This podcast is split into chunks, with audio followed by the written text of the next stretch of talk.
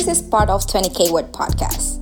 On average, women speak about 20,000 words per day, and this is part of it. Podcast ini membahas berbagai isu di lingkungan sehari-hari dan kaitannya dengan perempuan. Dipandu oleh dua host perempuan, saya Amel. Saya Rizka. Selamat, mendengarkan. Assalamualaikum semuanya.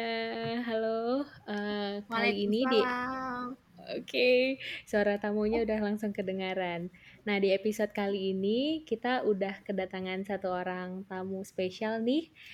Berhubung ini adalah bulan Oktober, jadi ada satu peringatan yang sepertinya kalau ba lebih banyak orang yang tahu lebih baik gitu ya, yaitu Dyslexia Awareness Month. Makanya di episode kali ini kita sudah kedatangan Ketua Asosiasi Disleksia Indonesia Cabang Aceh, yaitu Dr. Munadia. Assalamualaikum dokter. Waalaikumsalam teman-teman Gamenong. Ketemu lagi nih ya di bulan Oktober uh, setiap tahun. Senang sekali uh, bisa berbagi kembali dan lagi dan lagi tentang disleksia. Iya, dokter apa kabar? Alhamdulillah baik, baik semuanya. Kegiatan selama ini sibuk apa, Dok? Ya, karena memang menangani kasus-kasus kesulitan belajar, tentunya uh, kasus tersebut yang paling banyak uh, datang ya dan uh, kita mencoba menangani dan membantu sebisanya membantu orang tua yang uh, kebingungan sebenarnya apa yang terjadi pada anak-anak dan mencari jalan keluar cara belajar mereka dan seterusnya dan seterusnya itu sih yang paling menyibukkan adalah uh, menangani kasus-kasus seperti ini. Oke, berarti masih tetap jalan walaupun pandemi gini ya dok? Masih bahkan kami uh, se uh, dalam tahun selama pandemi ini lebih banyak bergabung dengan pusat ya. Jadi mm -hmm. semua asosiasi disleksia Indonesia cabang bergabung dengan pusat dan berbagi ilmu itu lebih luas yang kemarin mungkin uh, per daerah uh, tatap muka kalau ini kan kita sudah banyak kegiatan online ya dari Zoom, Instagram dan banyak lah ya. Jadi kita menjangkau uh, lebih luas. Uh, kita bergabung bersama seluruh Indonesia para para uh, cabang Asosiasi Disleksia Indonesia cabang dan uh, sharing tentang disleksia. Bahkan di tahun ini uh, dimulai dari bulan Februari dan berakhir kemarin di bulan Juli, hampir satu semester kita mengadakan kelas beasiswa gratis untuk guru se-Indonesia. Jadi kita ngajarin cara deteksi dini ya, uh, apa yang harus dilakukan, penanganannya sampai mereka duduk di kelas uh, di sekolah dasar. Jadi bagaimana menangani mereka, uh, membantu anak-anak uh, disleksia tersebut karena kan tidak semuanya harus ke ahli atau profesional medis gitu. Iya, jadi bisa langsung ditolongin sama guru gitu ya, Dok? Iya, betul. Dan itu satu semester free, tidak berbayar. Oh, okay. uh, jadi kami turun semua um, saling berbagi, uh, bahkan sampai workshop cara ngajarnya, sampai presentasi para guru-guru tersebut uh, agar nanti karena ini juga pengalaman baru bagi kami mengajarkan secara uh, online ya. Hmm. Kalau dulu kan langsung bisa tatap muka berpegangan ya, misalnya gini caranya, pegang alatnya. Nah ini juga tantangan baru bagi kita. Kita buat video dulu akhirnya. Kami-kami ini hmm. buat video mencontohkan, setelah mencontohkan uh, para guru melakukannya lagi, kita menilai itu satu semester enam bulan kuliah itu udah udah berapa SKS ya? Iya iya iya. Nah, wah luar biasa. Itu di daerah Aceh dok kalau boleh tahu? Uh, nah kan karena selama pandemi ini ini bisa menjangkau seluruh Indonesia mm-hmm. uh, tentunya bukan Aceh saja yang bisa ikut. Oh, okay. dan para uh, ketua cabang ikut semua berbagi juga, tapi bisa diikuti uh, oleh ya seluruh Indonesia ya bahkan ada dari Makassar ada dari NTT nggak salah saya ya hmm. dari Bali dan seterusnya nah ini hmm, sebenarnya ada suatu keberkahan juga uh, kita mulai memakai teknologi ini kalau dulu kan harus datang dari jauh uh, kita datang ke tempat sumber narasumber atau tempat acara itu membutuhkan dana transportasi. Ini kan hanya perlu fasilitas internet ya dan waktu. Nah, jadi okay. uh, kami juga uh, tertantang juga untuk mengadakan ini sejauh mana keberhasilan ya kita memang harus try and error ya. Bagaimana ya, cara mengajar secara online uh, sejauh mana yang didapat kami berusaha sekali uh, meminta feedback kembali sejauh mana pemahaman setiap acara ujian pretest post test sebenarnya ingin tahu dapatkah ditangkap? Kalau tidak kita ulang lagi. Ya satu semester waktu yang cukup cukup panjang, panjang menurut saya iya, ya. Benar-benar. Rizka sendiri dok senang dengerin ini karena berarti makin banyak orang yang akan lebih aware dan bisa menangani anak-anak dengan disleksia ini. Nah dokter uh, kebetulan yes. juga nih di hari ini kita akan bahas tentang disleksia secara general dulu nih. Siapa tahu yang dengerin kita ini baru aja aware tentang masalah disleksia mungkin butuh ilmu lebih dasar gitu dok uh, tentang disleksia ini sendiri dan juga nanti kita akan fokus sedikit tentang early intervention atau intervensi dini ya dok. Uh, iya. Mungkin sekarang dokter boleh nggak dok berbagi sama kita kira-kira apa sih uh, disleksia um, dan siapa yang bisa dikategorikan sebagai anak-anak disleksia dan kenapa kira-kira disleksia itu bisa terjadi? Uh, uh, jadi uh, memang sejauh ini sangat banyak yang menganggap disleksia itu adalah hanya kesulitan membaca ya. Nah, jadi uh, ilmu terus berkembang, penelitian terus uh, semakin banyak membuktikan bahwa ternyata masalahnya tidak hanya membaca saja. Uh, oleh karena itu uh, kita Asosiasi Disleksia Indonesia kok gembar-gembor banget ya, maksudnya nggak berhenti berhenti untuk terus awareness ya untuk memberitahukan karena e, memang bukan hanya masalah membaca saja. Jadi disleksia itu adalah suatu kesulitan belajar spesifik. Nah dikatakan spesifik itu dikarenakan ada beberapa area yang berdasar nah, yang berbasis bahasa ya. E, kesulitan pada disleksia jadi ada kesulitan belajar spesifik. Jadi misalnya pelajaran membaca, pelajaran dalam nanti menulis ya. Nah, hal-hal yang berbasis bahasa. Nah, mereka mengalami kesulitan di area tersebut, tapi tidak semua area mata pelajaran eh, hambatannya. Lalu, karena ini berbasis bahasa, harusnya sudah bisa dilihat dan dideteksi dini di uh, usia di bawah tiga tahun dengan karakter adanya gangguan berbahasa ekspresif. Jadi di saat itu si anak terlihat um, mempunyai kosakata yang minim, tidak seperti usianya. Kemudian kalau ada kata sering terbalik-balik, ya.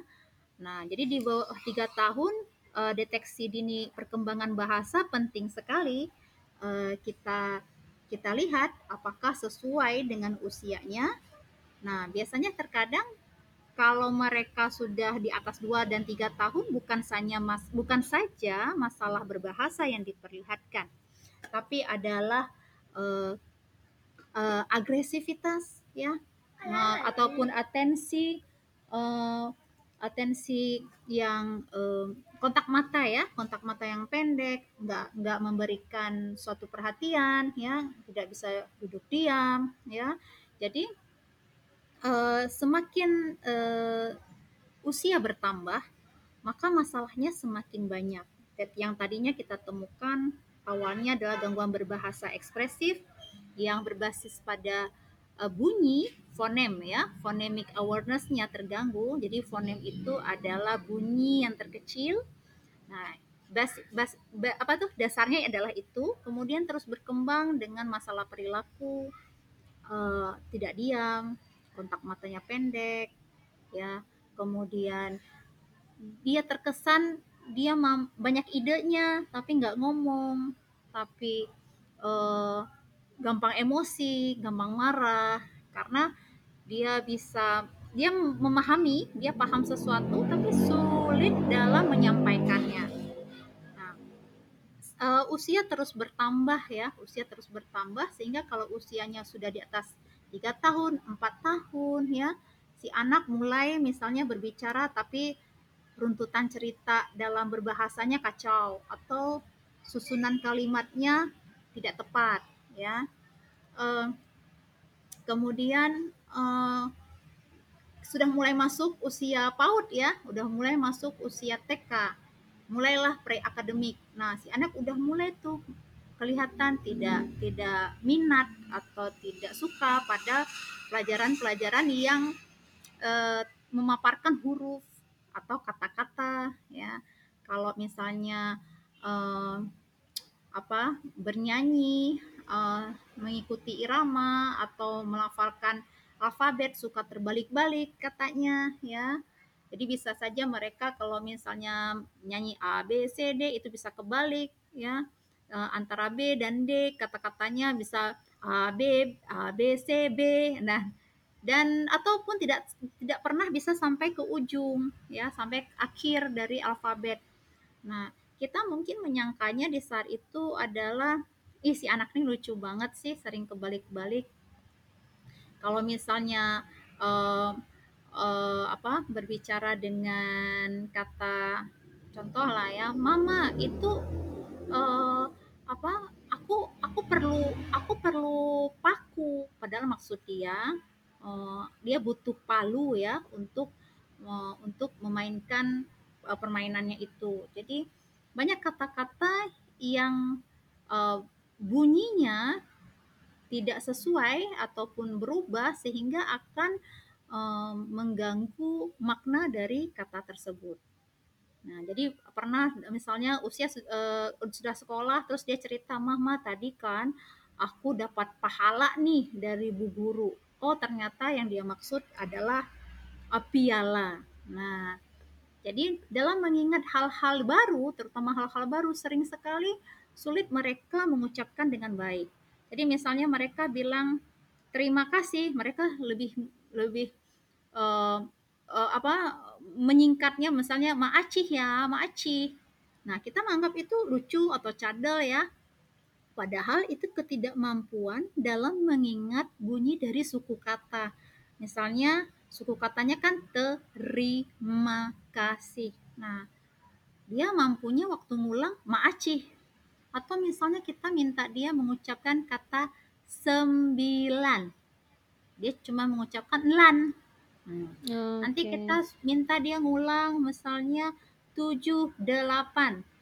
Juaan. Nah kita menyangkanya itu hal yang lucu ataupun dia cadel dan seterusnya ya. Uh, kita tidak menganggap itu suatu masalah. Padahal si anak ini sudah memperlihatkan adanya masalah dari uh, mengingat bunyi dari suku kata tersebut tidak berurut. Nah, misalnya tadi terima kasih kan ada lima bunyi suku kata ya, suku katanya ada lima. Dia mampu mengingatnya maaci. Nah, jadi dia juga kalau di dieksplor lagi ternyata dia juga sulit misalnya mm, mengucapkan bunyi teh. Nah, rupanya dia nggak bunyi teh, emaci, emaci pokoknya bunyi tuh tuh. Nah ya dari bunyi yang terkecil tersebut kesulitan bagi mereka. Apalagi jika digabungkan apalagi jika banyak bunyi tersebut digabungkan. Nah hal-hal inilah yang sebenarnya mampu kita deteksi dini tapi kita belum menganggap ini suatu masalah. Hmm. nah bahasa tersebut kan ha, bukan hanya bahasa lisan ya nanti berkembang menjadi bahasa tulisan, berkembang lagi menjadi bahasa sosial. Sehingga jika dalam bahasa lisan saja dia mengalami masalah, maka dia mempunyai resiko nanti juga dalam menulis. Nah, apalagi fondasi dari membaca, nah nanti kan umur 7 tahun udah mulai belajar membaca ya. Nah, itu adalah Salah satunya adalah kosakata yang cukup adanya prior knowledge ya, maksudnya e, e, pengetahuan sebelumnya tentang pemahaman bahasa yang reseptif ya, memahami. Nah, setelah memahami dan punya kosakata, tentunya dia mampu mengingat uh, fonem tadi, bunyi dari setiap huruf, bunyi suku kata, urutan dari suku kata. Nanti setelah suku kata menjadi kalimat, kalimat nanti menjadi digabung kalimat dengan kalimat jadi paragraf dan seterusnya. Makanya anak yang mengalami masalah gangguan berbahasa kalau hari ini kita berbicaranya disleksia yaitu gangguan bahasa ekspresif, dia punya resiko pada masalah pada uh, apa aktivitas membaca di kemudian hari. Nah, kita baru bicara hmm. tentang uh, bahasa ya. Nah, uh, penelitian semakin berkembang. Ternyata masalah disleksia bukan hanya bahasa saja. Ternyata dia punya gangguan penyerta lainnya. Semakin telat kita menemukan deteksi dini, akan semakin banyak gangguan penyerta lainnya. Apa itu? Yang pertama yang terlihat adalah masalah fungsi eksekutif. Apa itu fungsi eksekutif? Fungsi eksekutif adalah kemampuan mental ya dalam mengatur diri. Jadi uh, proses mental yang berhubungan dengan kemampuan seseorang dalam mengelola diri. Dia menggunakan kemampuan dirinya itu untuk mencapai sesuatu. Nah, di situ dia ha harus uh, bagus uh, skill terhadap misalnya kerja memori. Dia harus ingat uh, urutan yang pertama apa setelah atau saat berikan instruksi. Adek nanti misalnya, adek nanti setelah tutup pintu jangan lupa uh, dikunci ya. Nah, yang dia ingat misalnya hanya tutup pintu saja. Dia lupa kunci ya. Jadi apalagi kalau misalnya berhubungan dengan kalimat, si anak harus mampu menyusun kata per kata agar kalimatnya bagus. Nah, jadi kerja memori sangat penting ya. Kalau misalnya dalam aktivitas se sehari-hari, kita harus ingat benar apa dulu yang harus kita lakukan. Nah, kemudian kemampuan menahan diri. Di saat kita mau melakukan, ternyata ada problem, ada ada ada ada hambatan. Apakah kita akan tetap melanjutkan apakah kita tetap termotivasi untuk meneruskan sampai selesai?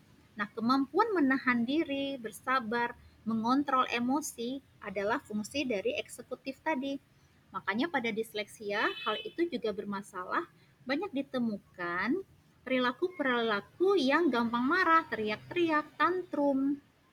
Kalau tidak mencapai sesuatu keinginan bisa ngamuk-ngamuk ya, mukul, Wah, jadi semakin kita terlambat menemukan kasus uh, uh, disleksia ini, uh, gangguan fungsi eksekutifnya juga semakin berat, bermasalah. Kalau misalnya apa bedanya anak-anak yang memang terlambat uh, bahasanya gitu sama anak-anak disleksia? Apakah semua anak-anak yang terlambat bicara oh, itu iya. disleksia gitu? Iya.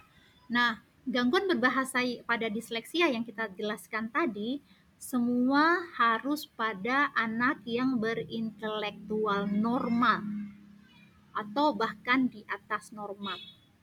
Ya. Jadi ini tidak berlaku bagi anak yang berintelektual di bawah normal. Mungkin bisa dikasih tahu juga dok, normal itu intelektualnya ya. berapa?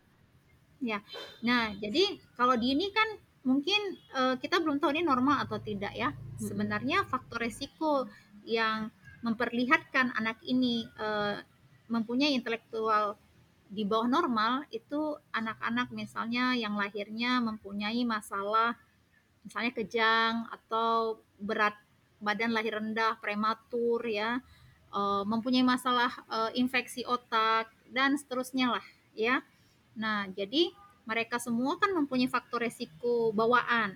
Nah, pada disleksia, hmm, ini harus disingkirkan terlebih dahulu. Itu kalau dini. Jadi kita ingin tahu, jadi kita harus selalu pada disleksia selalu nanya, Bu, dulu waktu lahir bagaimana? Apakah punya masalah di bawah usia satu tahun? Ada sakit berat sampai kejang, sampai infeksi misalnya, atau jalannya sesuai usia atau tidak? Semuanya harus ditanyakan. Nah, pada usia 2 tahun kita sudah uh, tahu bahwa perkembangan otak sudah selesai ya sehingga intelektual sudah jelas terlihat di area mana.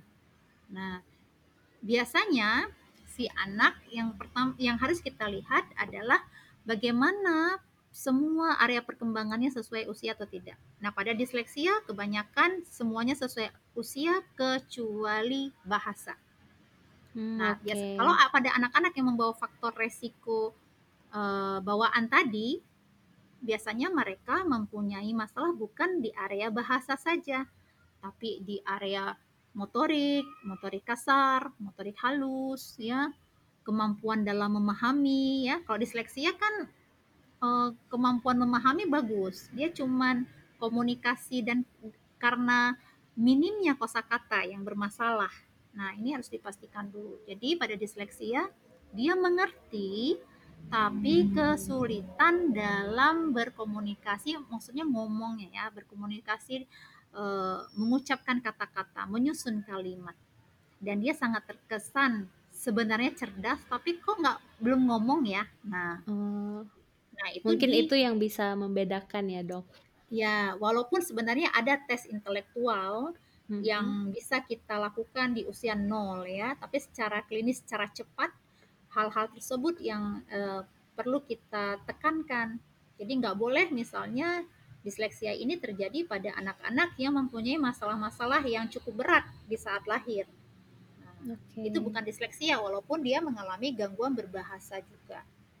Okay. Jadi syaratnya intelektual harus normal tapi mm -hmm. dia mempunyai kesulitan uh, belajar yang berbasis bahasa yang pada das, pada usia di tiga tahun bahasa ekspresif diikuti oleh masalah fungsi eksekutif ya perilaku kemudian uh, ada juga ditambah lagi kalau semakin berat ya penyerta lain ya yaitu kita sering mengatakannya itu dispraksia atau buku lain mengatakan uh, development coordination disorder. Jadi koordinasi tangan kanan kiri, kalau jalan sering jatuh, sering nabrak ini, kalau pegang uh, gelas dan pegang uh, kunci, kuncinya sering jatuh. Jadi tiba-tiba lupa ya mana kunci tadi ya, mana kunci. Dia tidak mampu mengingat uh, step by step motorik gerakan yang dia berikan uh, uh, apa uh, dalam tahapan-tahapan aktivitasnya.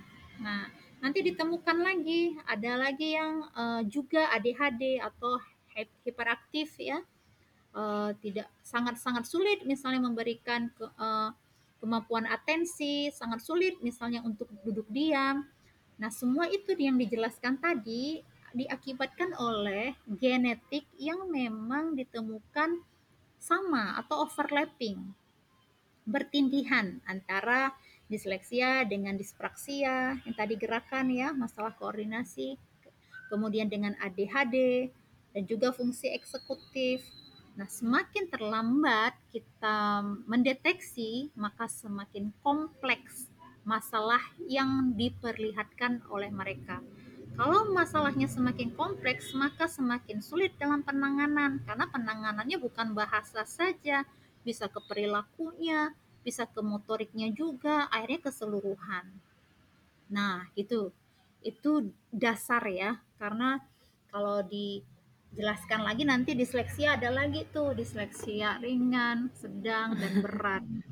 Iya kayaknya uh, kalau bahas tentang disleksia nggak cukup satu jam dua jam ya dok memang. Ya ini ini aja mungkin masih bingung ya gimana bedakan dengan -hmm. yang tadi yang uh, Rizka tanyakan itu paling banyak ditanyakan bahwa bagaimana membedakan uh, gangguan berbahasa pada disleksia dengan gangguan bahasa pada anak yang diagnosanya yang lain. Prinsipnya pada disleksia diingat uh, ini aja pemahamannya mereka bagus. Nah, oh, oke. Jadi kalau pemahamannya sudah terganggu, nah itu kita harus uh, berpikir apakah benar nggak ini disleksia. Hmm, oke. Okay. Karena setahu Rizka sendiri kan dok, beda anak itu akan beda lagi kan levelnya yang kayak dokter bilang ada yang ringan, ada yang parah tadi gitu. Mm -mm, mm -mm. Hmm, okay. Iya, dan penanganannya juga beda, sangat-sangat beda. Nah, mungkin tadi udah udah mm -hmm. tercover sih dok lumayan ya. Uh, jadi kita bisa uh, kalau Rizka sendiri nyimpulinnya mungkin kalau untuk orang tua yang paling dekat nih sama anak yang umurnya itu masih di bawah umur usia sekolah, itu bisa langsung mendeteksi anaknya kalau terjadi keterlambatan bahasa tapi uh, pertumbuhan lainnya itu normal, hmm. itu bisa langsung menghubungi para ahlinya aja kali dok ya daripada menerka-nerka gitu. Iya, karena yang tadi semakin kompleks masalah, maka semakin sulit uh, intervensinya, semakin mahal gitu ya. Karena hmm. tidak hanya melibatkan orang tua saja nantinya, mungkin sudah melibatkan guru di sekolah, melibatkan yang pengasuh, melibatkan satu seisi rumah, uh, hmm. karena sudah menyangkut perilaku, sudah menyangkut pola hidup dan seterusnya. Jadi kalau kita di bawah tiga tahun, kita baru hanya menangani bahasanya saja karena dia baru bermasalah hanya bahasa. Oke. Okay. Uh, eh, itu di buku juga dikatakan uh, kemampuan berbahasa di usia tiga tahun ya itu memprediksi bagaimana kemampuan bahasa dia di usia 9 tahun. Artinya kalau di tiga tahun dia seperti itu, usia 9 tahun nggak jauh beda jadi hmm. ada masa emas ya untuk bahasa. Ini kita bicara tentang bahasa. Uh, uh, bahwa sangat krusial di bawah tiga tahun tersebut. Sangat sangat penting mengikuti perkembangan bahasanya sesuai dengan usianya atau tidak. Jadi jangan tertinggal. Misalnya usia tiga tahun, tapi kemampuan bahasa kayak satu tahun. Uh, memang sih idenya banyak, tapi sebentar lagi kan dia masuk ke sekolah prasekolah ya atau PAUD ya. Nah, nanti dia mengalami masalah dalam memahami instruksi yang panjang atau tidak mau menulis. Itu ada kasus kemarin usia 4 5 tahun ya. Kalau misalnya dia lihat pensil langsung dia buang. Jadi hanya baru lihat pensil atau kita bilang pegang ini dong gitu ya. Coba kamu oret-oret gitu ya, coret-coret. Oh, langsung dibuang. Nah, karena dia dia kan berintelektual normal nih. Nah dan dia tahu saya nggak bisa dan nggak suka dan saya memang nggak bisa di sini. Ngapain sih maksa-maksa? Mungkin dia di sekolahnya sering ya. Ayo tarik garis misalnya. Uh, kemudian baru uh, lengkung. Kan ada urutan di situ nah kan fungsi eksekutif memorinya tadi bermasalah juga. Dia tidak ingat mana dulu yang harus saya tarik mana dulu yang harus saya uh, buat lengkungnya atau dan seterusnya. Jadi kesel gitu ya. Kok gambar saya nggak sesuai dengan permintaan guru misalnya. Tiap hari misalnya di sekolah dipaparkan kertas pensil kertas pensil. Usia 3-4 tahun udah benci sama kertas pensil. Nah itu usia tadi pasien tadi baru empat setengah tahun lah. Empat setengah apa lima ya? Nah, nah tapi dia udah udah udah udah nggak mau lagi pegang pensil sama sekali Oh, nah, okay. jadi hati-hati. Akhirnya kita memberikan suatu image yang nggak bagus dengan pensil dan kertas ya, karena kita tidak tahu ternyata anak ini resiko faktor resiko disleksianya sudah terlihat. Bagaimana hmm. cara melihatnya? Ya, ini kan diturunkan. Tadi kita sudah bicarakan ini genetik. Artinya orang tuanya juga pasti salah satu, salah satu ya. Hmm. Pasti pasti maksudnya salah satu pasti ada. Bisa jadi keduanya. Itu juga individu disleksia dewasa. Yang tidak tahu selama ini ternyata saya seorang individu disleksia.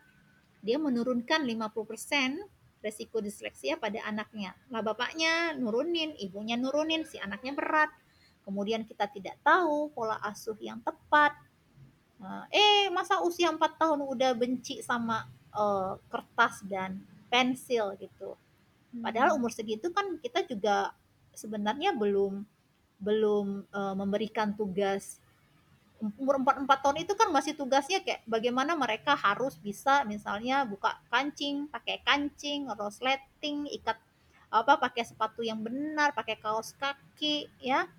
Uh, kemudian memasang apa tuh meronce memasukkan uh, manik-manik itu ke dalam tali ya Uh, nah, tapi karena memang sistem sekolah cepat sekali memberikan uh, apa uh, kertas, pensil, yang mana itu memang kelemahannya, ya, Ya, jadi dia punya image yang nggak bagus ya, punya mindset yang nggak bagus terhadap uh, kertas dan pensil. Jadi pas masuk sekolah benar ya atau sekolah dasar, wah dia udah trauma duluan tuh lihat kertas dan pensil. Buru-buru kita mau ngajarin dengan cara dia gitu. Makanya iya. hati-hati sekali. Akhirnya nih anak uh, banyak sekali nantinya pengalaman gagal dalam hal akademik. Nah, semakin hari dia akan menolak untuk sekolah. Asal sekolah, tarik-tarikan, atau pura-pura sakit, atau dia sekolah tapi dia nggak masuk kelas. Dia cabut entah ke mana. Dan itu seterusnya bisa seperti itu. Coba bayangkan ternyata dia nggak pernah masuk kelas. Kita nggak tahu sebagai orang tua, kita tahu dia sekolah, tapi dia tidak masuk kelas. Dia selalu setelah itu pergi ke mana, naik uh, uh, apa dan mungkin bertemu teman-teman lain yang juga tidak suka sekolah bisa jadi teman-teman yang tidak pas ya nah, hmm. jadi apa merembet ke banyak hal yang negatif kalau kita tidak mampu mendeteksi di awal. Bahkan beberapa anak ada juga yang percaya dirinya sangat rendah karena dia merasa aku bodoh. Aku nggak bisa apa-apa. Aku lamban. Teman-teman pada bisa semua. Aku nggak bisa. Nah hmm. karena dia seluruh pelajaran banyak e, terganggu. Jadi semakin banyak komorbid atau penyerta, artinya dia sudah masuk ke golongan disleksia berat ya. Nah, sampai dia sudah diduga anak bodoh. Bahkan beberapa anak disleksia berat itu masuk ke SLB. Sayang benar ya, karena terlihat dia sudah tidak mampu melakukan atau bahkan aktivitas sederhana pun dia sudah terganggu karena tidak mampu mengingat urutannya. Nah, kalau anak disleksia berat, terus umurnya juga udah 6, 7, 8 tahun ya, diintervensi itu tetap tertinggal. Jadi meskipun sudah diintervensi, udah dicoba, dilatih, dia tetap tertinggal kalau sudah masuk ke kategori disleksia berat. Dan, dan dia akan membutuhkan tenaga profesional sepanjang waktu. Padahal kalau disleksia ringan itu bisa sekolah, bisa lulus, bisa jadi dokter, bisa segala macam walaupun ada cara-caranya. Kalau disleksia sedang itu perlu beberapa bantuan, misalnya cara belajar yang jadi dia perlu kelas remedial, misalnya di sekolah dia mengalami beberapa hambatan, dia ada hal-hal khusus, misalnya matematik dia kok sulit banget ya, dia belajar khusus. Atau membaca dia agak tertinggal tapi bisa dikejar. Nah, kalau berat sama sekali, mau diintervensi sekalipun tetap tertinggal dan gangguan penyertanya cukup banyak. Sehingga apa? Kalau di tes intelektual itu rata-rata kebanyakan sudah di bawah normal. Padahal tadi kan syarat disleksia intelektualnya normal, normal. atau di atas normal. Nah, jadi bisa mereka mas akhirnya masuk ke kelompok disabilitas intelektual, intelektual di bawah rata-rata.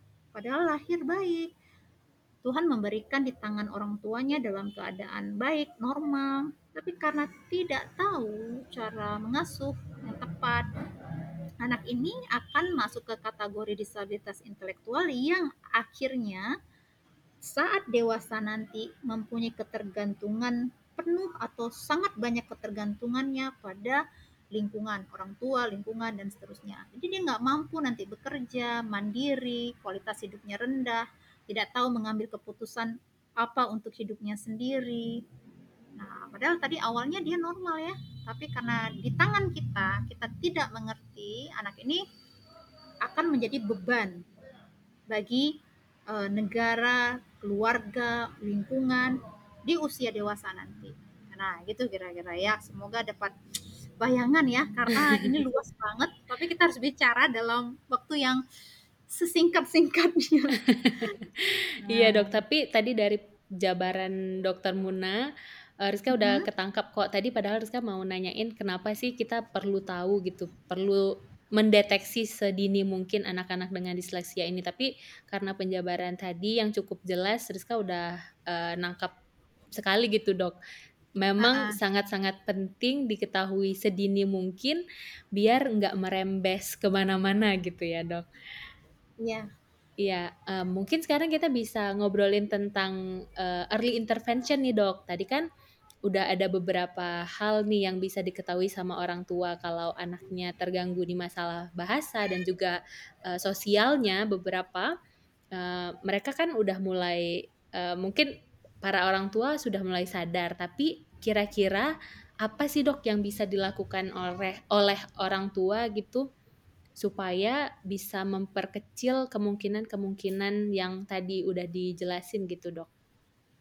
Uh, jadi uh, sekarang sudah di uh, ilmu udah cukup berkembang ya karena melihat efeknya sangat tidak enak di usia uh, sekolah. Jadi para pakar itu sudah mencari apa gejala karakter di usia dini yaitu di bawah tiga tahun. Jadi uh, bagi teman-teman yang mempunyai anak di bawah tiga tahun terlihat kemampuan bahasanya tidak sesuai dengan usia kronologisnya. Jadi misalnya usia dua tahun, tapi kemampuan bahasanya di satu tahun misalnya, itu kan sudah tertinggal satu tahun. Itu jangan tunggu deh, jangan menunggu lama untuk mencari advice ya, mencari solusi pada profesional.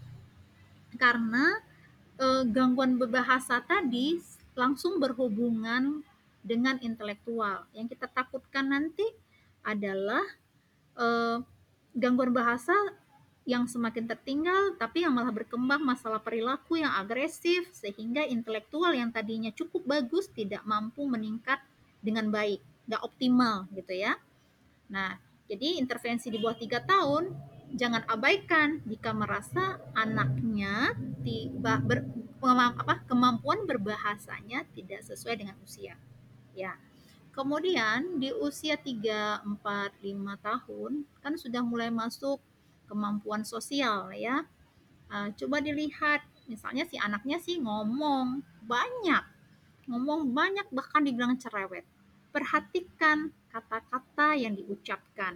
Apakah berunut, teratur atau sering banyak uh, sering eh sering sering sekali uh, terbalik atau contohnya misalnya kita bilang uh, kebakaran atau pemadam kebakaran dia sulit sekali mengatakan itu dia selalu pedam kebrakan misalnya kebakaran kebrakan dia ulang jadi sulit bagi dia uh, kita minta ulang kata yang agak panjang atau kalimat uh, kita minta ulang. Coba misalnya saya mempunyai seekor kucing kecil. Nanti dia ingatnya saya punya kucing segitu segitu aja. Usia 4 5 tahun. Harusnya itu kan usia 3 tahun udah harus bisa. Nah, jadi hal-hal seperti ini anaknya sih ngomong, ngomong ya. Jadi orang tua tidak merasa karena anaknya udah ngomong. Perhatikan cara bicaranya. Apakah sering kebalik, suku katanya juga terbalik atau misalnya sering menggantikan bunyi terima kasih jadi maaci ya uh, misalnya hmm, apa uh, kemarin ada kasus uh, yuk kita main uh, kita main um, maksudnya perang-perang tapi dia bilang kita main berang-berang yuk. Oh kita main berang. Ah maksudmu ke laut? Gitu. Dia uh, menyangka itu binatang berang-berang. Oh, bukan pakai pedang. Nah jadi hal-hal tersebut dia memahami konsep tapi dia terbalik uh, dalam menyebutkan kata ya. Uh, bunyinya berbeda sehingga makna kan jadi beda. Jadi perhatikan hal-hal kecil ini. Sering uh, tidak tepat meletakkan kata ya. Jadi walaupun anaknya cerewet banyak bicara apakah benar cara bicaranya? Karena ini akan mempengaruhi nantinya pada proses membaca. Nah, usia 5, 6, 7 perhatikan apakah misalnya sulit sekali uh, dalam uh, menulis dikte ya. Jadi misalnya uh, guru mengatakan 9. Coba ditulis. Karena dia memang tidak mampu mengingat uh, suku kata tersebut, yang dia tulis 9 banyak huruf yang hilang.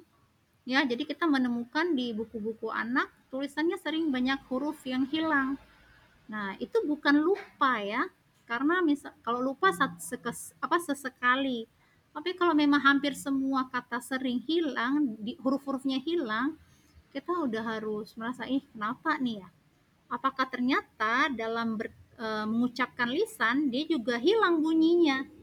Ya, Uh, lalu uh, hal-hal uh, seperti ini uh, jangan diabaikan karena nanti uh, pada disleksia sedang ya atau ringan dia tetap bisa membaca tapi dia berat sekali dalam memahami bacaan sehingga anak-anak ini lebih cenderung memilih buku komik atau buku bergambar atau suka dibacain aja dia ngerti konsep tapi tidak mudah baginya dalam membaca sekaligus memahami bacaan.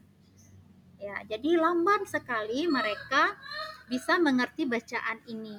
Kalau orang lain bisa memahami dalam satu jam satu materi pelajaran, maka disleksia itu satu pangkat dua, jadi dua jam. Jadi kalau orang normal bisa memahami suatu materi itu dua jam, disleksia dua kuadrat. Jadi 4 jam baru bisa memahami hal yang sama. Karena memang lama, lebih lama. Karena otaknya memang sudah seperti itu. Maksudnya tidak bisa bekerja sekaligus antara membaca langsung memahami bacaan di saat waktu yang cepat di saat itu juga. Nah, guru pun harus mulai melihat dan mendeteksi, aduh ini kenapa ya? Jadi bukan dia bodoh, bukan dia lamban, bukan juga dia uh, tidak mau usaha, enggak ya tolong semua aspek itu semua uh, semua pintu ya guru orang tua nenek kakek sepupu dan semuanya baca hal-hal itu. Dan segeralah mencari profesional. Karena yang kita khawatirkan yang tadi terlalu banyak penyerta. Penyerta ini yang membuat sulit sekali intervensi dilaksanakan dengan optimal. Nah, jadi kalau udah telat, waduh, yang tadi ya, kemampuan dia dalam kehidupan nanti akan banyak stresnya, akan banyak cemasnya, merasa bodoh, nggak percaya diri. Sudah banyak bahkan ide-ide yang berat ya, ide-ide ingin bunuh diri, merasa diri tidak berguna, merasa diri bodoh, atau nanti banyak eh, ada guru bercerita di depan, dia mampunya hanya menangkap beberapa item saja, sehingga pemahaman dia cerita tersebut tidak sama dengan teman lain sehingga waktu disuruh ngulang cerita orang ketawa. Bukan kayak gitu ceritanya. Hal ini setiap hari akan membuat dia depresi dong. Frustasi ya. Sebel sama sekolah. Nggak suka ngumpul-ngumpul. Sering dibully sering diketawain. Jadi ide-ide bunuh diri itu gampang sekali bagi anak-anak disleksia remaja. Jika kita tidak mampu mengenalnya. Padahal dulunya dulu dia sangat cerdas ya ada suka mengurung diri nggak suka berteman diajak ini diajak itu alasannya nggak berani. Masalahnya baju lah hal-hal sepele. Nggak tahu pakai baju apa nggak tahu ntar harus ngomong apa.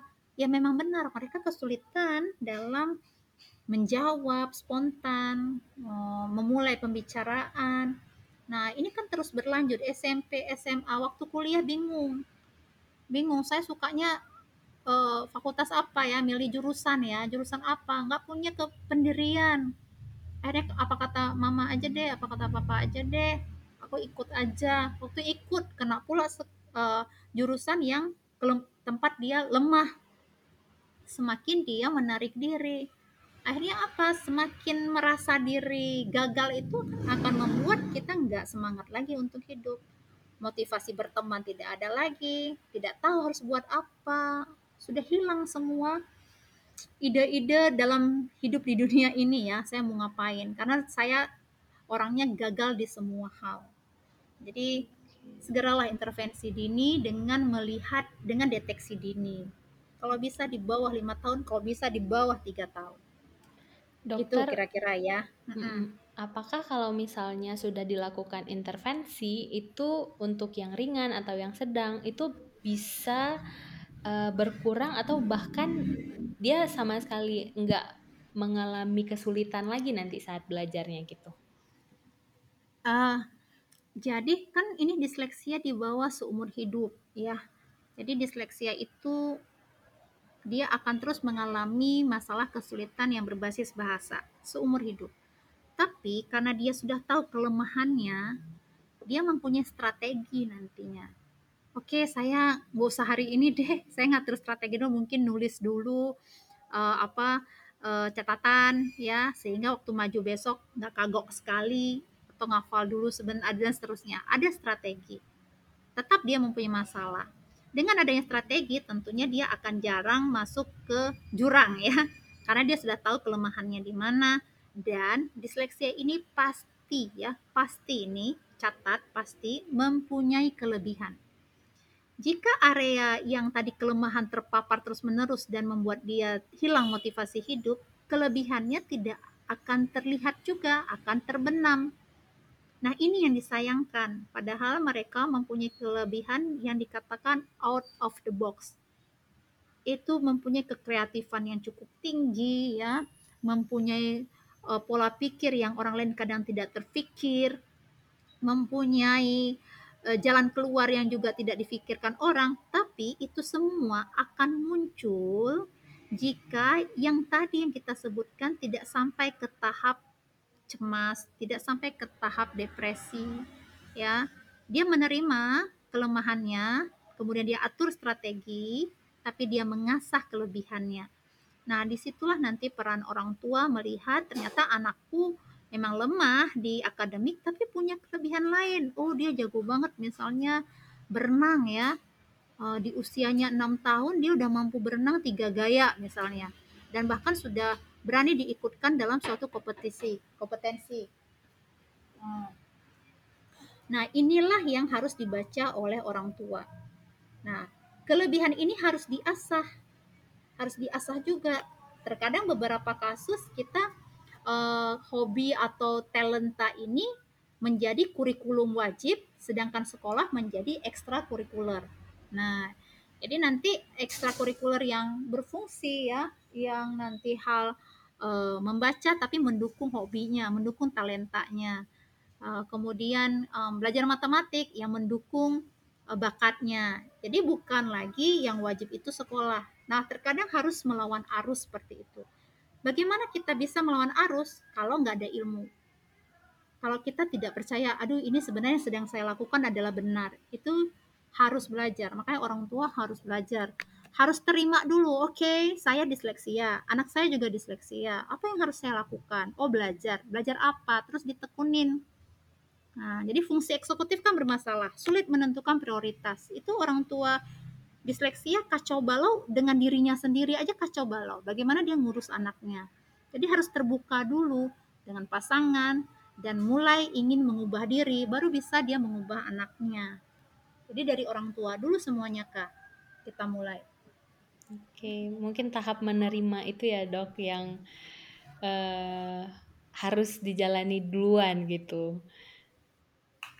Ya betul. Jadi menerima dulu, menolong diri sendiri dulu, baru menolong anak. Ya prinsipnya kayak kita naik pesawat ya, jika terjadi suatu guncangan ya, yang harus diselam oksigen kan dipasang pada orang tua dulu kan, baru ke anak. Nah, iya. Jadi memang orang tua harus menyadari dulu, saya ternyata individu disleksia yang juga harus berubah. Baru dia bisa menolong anaknya. Tapi kalau dia sendiri nggak berubah, sulit sekali anaknya mengikuti uh, program yang akan diberikan oleh orang tua dan oleh profesional. Oke, sebenarnya Rizka sendiri dok uh, yang merupakan orang yang terselamatkan sih dok, gara-gara ketemu sama dokter Muna. Di acara Karena, ya kita ya ketemu yeah.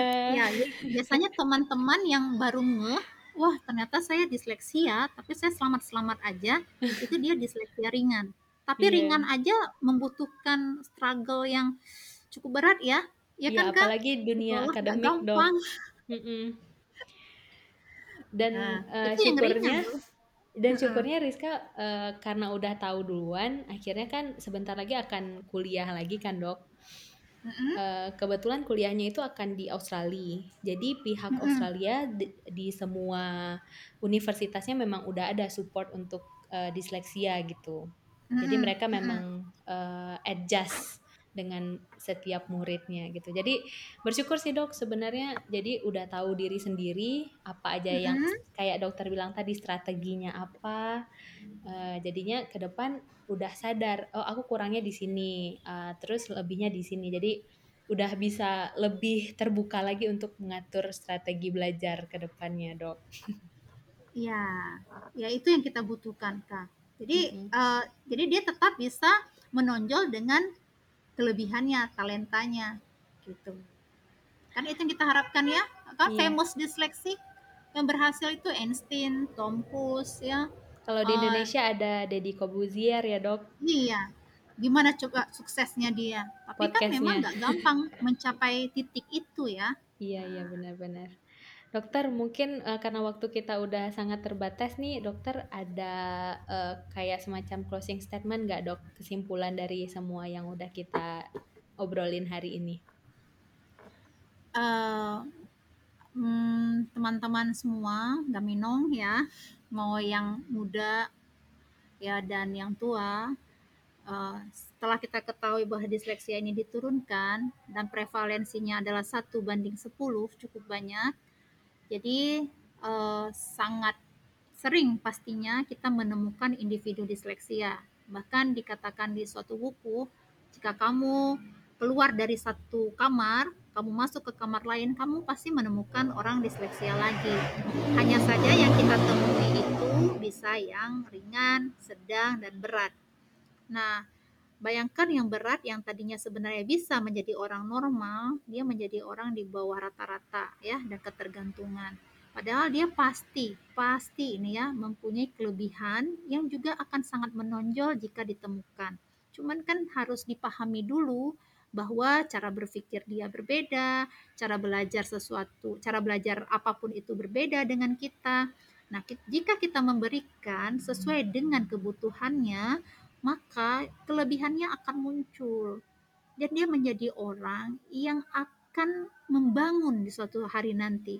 Menjadi pembangun bangsa ya. Menjadi penyelamat bangsa. Itu banyak sekali sejarah-sejarah disleksia yang berhasil pada dulunya sangat berat. Tapi kalau tidak didukung terutama awalnya adalah orang tua maka habislah.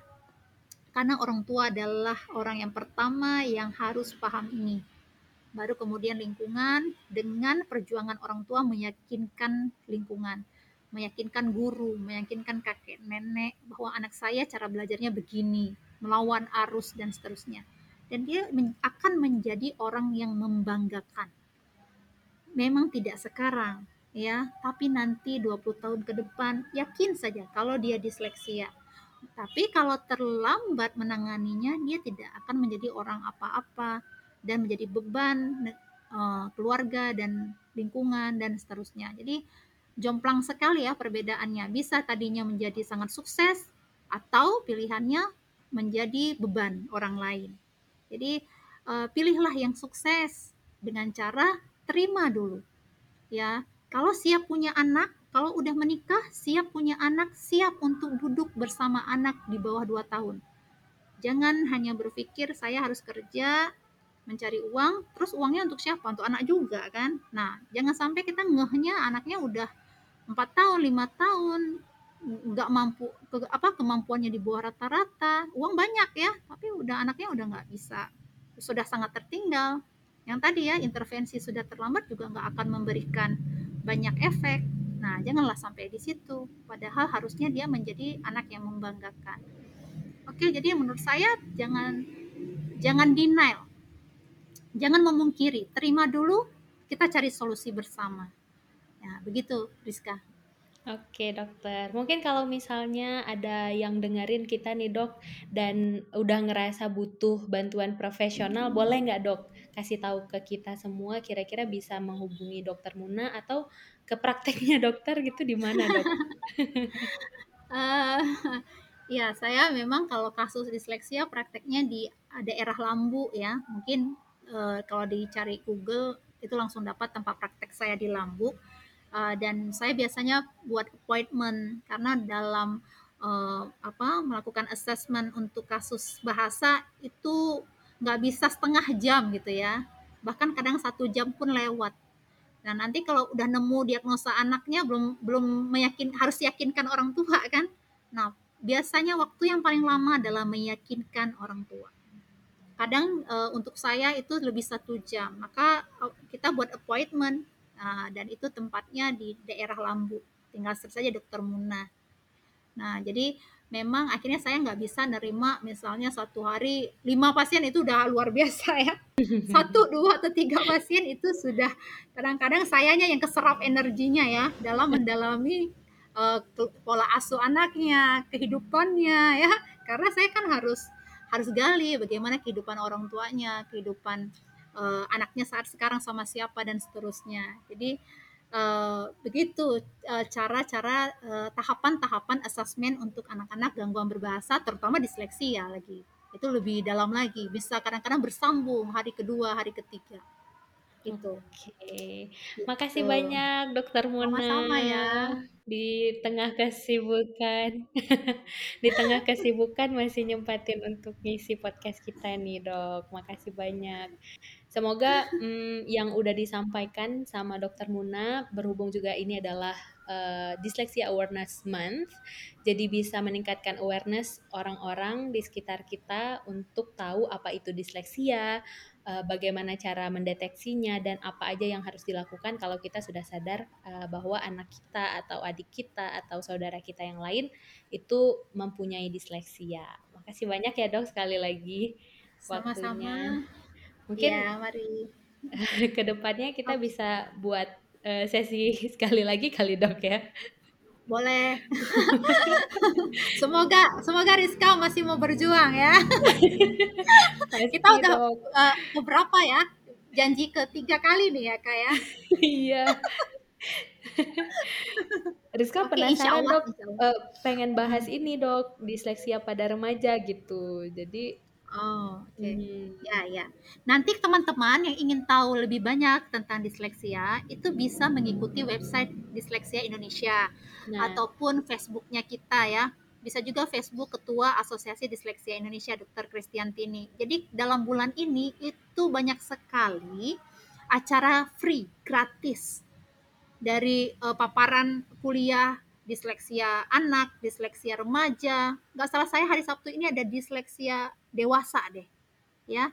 Dan semua pakar turun, maksudnya ada ada psikolog, ada dokter anak, ada semua. Jadi dalam bulan ini memang setiap minggunya kita ada acara-acara Zoom uh, yang boleh diikuti oleh semuanya karena biasanya tidak dipungut biaya juga, tidak melalui pendaftaran yang rumit langsung bisa masuk coba aja buka boleh Facebook saya Muna Munadia ya nanti akan ketemu kok Facebook teman-teman dari uh, Asosiasi Disleksia Indonesia nah itu okay. mungkin ya informasi untuk bulan ini karena cukup banyak loh dan kesempatan untuk belajar lebih dalam di bulan ini. Oke okay, siap dokter akan saya cek segera mungkin ya, yang dengerin juga cek oh, ya. Oke okay, nanti aku kirim deh uh, kak nanti iya, ya. Iya boleh boleh boleh dok. Uh, uh. Nah, okay, makasih banyak dok sekali lagi. Sehat-sehat terus ya dokter. Terima kasih ya. Ya, jangan jangan bosan-bosan diganggu sama Rizka ya, Dok. Oke, Dokter. Assalamualaikum. Waalaikumsalam. Terima kasih sudah mendengarkan Part of 20K Word Podcast episode kali ini. Yuk jadi smart listener dengan baca dan dengar lagi dari sumber lainnya sebelum mengambil kesimpulan dari pembahasan hari ini.